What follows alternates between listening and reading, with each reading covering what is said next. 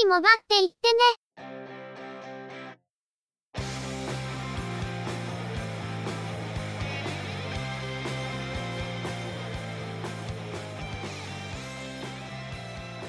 通信業界、モバイル、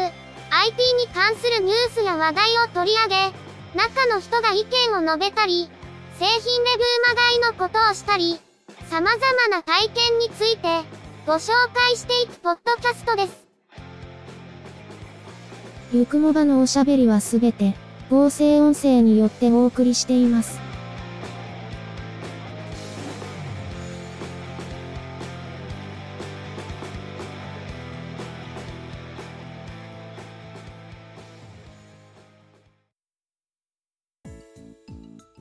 ゆくもば、第163回です。お届けいたしますのは、ネタを探してくるのが、中の人。そのネタをお話しするのは、佐藤ささらと、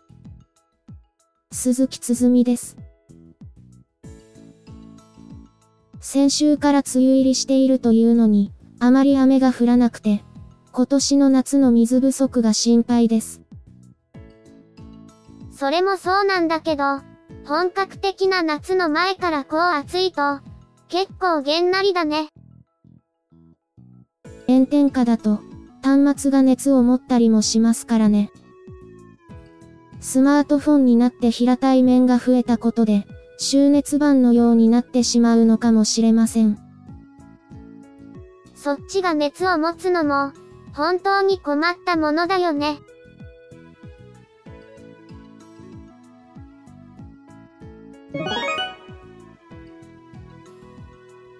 NTT ドコモ東北支社は、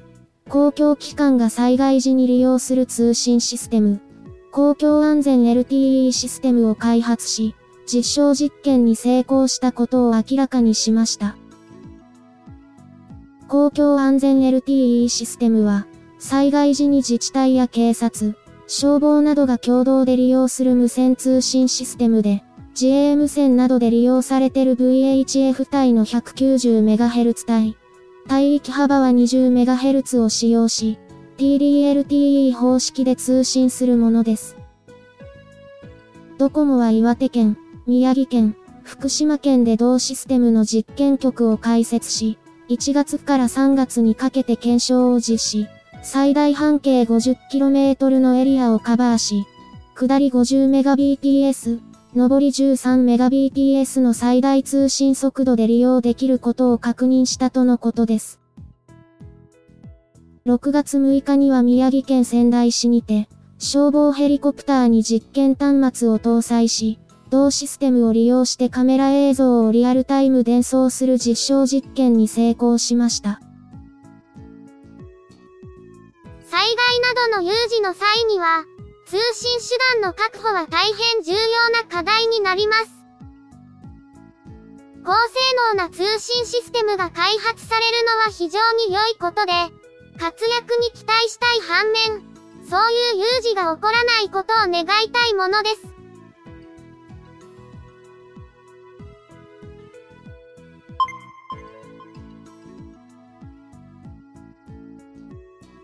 シスラボは、iPad を業務に導入している企業などに向けて、専用ケースに入れた iPad を4台同時にワイヤレスで充電できるスタンド、プレフォルツァ TX4 を発売することを明らかにしました。iPad Air 2、iPad mini 2、iPad mini 3に対応、ワイヤレス充電には電磁誘導方式を採用しており、本体の送電電力は最大 60W、5W12 コイル、iPad1 台につき3コイルという構成で、iPad に 10W で給電することが可能。ライトニングケーブルと純正充電器を使用するより若干早く充電することが可能です。Apple の MFI 認証を取得しているほか、EU の CE、米国の FCC の規格にも適合しており、海外での販売も計画しているとのことです。オフィス向けということでちょっとお高いのですが、複数の端末を一度にワイヤレスで充電できるというのは便利なものですね。iPad mini 4や9.7インチ iPad、iPad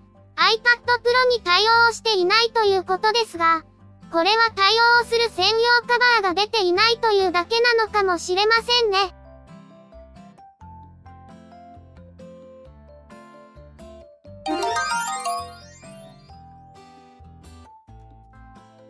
アメリカのレーザーは、モバイルノートパソコン、レーザーブレードステルスに、13.3インチモデルを追加しました。北米、イギリス、ドイツ、フランスで7月から発売。日本での販売は今のところ未定です。レーザーブレードステルスは、同社のビデオカードエンクロージャ、レーザーコアと接続することができるのが特徴のノートパソコンです。既存モデルは12.5インチですが、今回13.3インチモデルを追加、ベゼルの幅を12.5インチモデルの半分とし、筐体サイズはそのままに大画面を搭載しており、重量もほぼ据え置きとなっています。ブラックモデルでは12.5インチモデルと同様、クロマ対応キーボードを搭載、1670万色からバックライトの色を設定することができます。13.3インチモデルに追加されるニューカラーのガンメタルでは、天板のレーザーロゴがグリーンからブラックに変更されたほか、キーボードバックライトが白に固定となります。CPU はインテルの第7世代 Core i7、メモリーは 16GB、ストレージは最大 1TB、PCIe 接続の SSD を搭載します。最近、小型のボディに、ベゼルの幅を狭くしてより大きいディスプレイを搭載するものが出てきていますが、レーザーブレードもその流れに乗ってきました。12.5インチのボディに、13.3インチのディスプレイが乗ることで、より魅力的になったように思います。新たに追加されたガンメタルモデルは、これまでのレーザーブレードステルスのゲーミングノートっぽさが薄まったので、そこに抵抗があったユーザーにとっては朗報ですね。日本での販売はまだですが、JIS 配列モデルとともに、日本への投入をぜひ行ってほしいところです。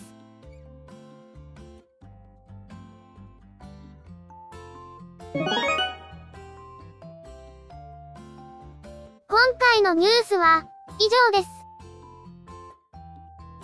近頃、中の人にビシビシ刺さるニュースって、あまりないみたいですね。最近、どっちを向いてみても同じ方向に流れているような感じで、ちょっと面白くないなって感じているのは事実なんだけど、その中からネタを掘り出せないのは、中の人の感性が鈍化しているということなのかもしれないんだよね。まあ、もともとそういうのに敏感な人ではないわけではあるんですけど。話は変わるんですけど、近頃、中の人は13インチクラスで、ディスクリート GPU を搭載しているモデルを真剣に探しているみたいです。なんか最近、3D モデリングについて色々と調べてるみたいだよね。今自宅にあるゲーミングノートなら動かすのに不足はないんだろうけど、出先でやろうとしたら、やっぱりそれなりのスペックが必要って思ってるみたいで。まあ、いくらそんなに重くはないと言っても、やっぱり15.6インチのノートパソコンをカバンに入れて歩き回るのは、ちょっとしんどいですよね。とはいえ、モバイルサイズで、 discrete GPU を搭載している製品自体がそんなに多くないんだよね。 Alienware の13インチモデルは重いしごついし、 Xiaomi のは、国内では使えないしで、 ASUS の1機種しかなさそうな感じで。しかしそうは言ったものの、ゲーミングノートの支払いがまだ終わっていませんし、先日 HP のモバイルノートを購入している関係で、今買ってもそれはそれで困ってしまうような気もするんですが。まあ、運用についてはいろいろと見直さなきゃいけないのは確かで。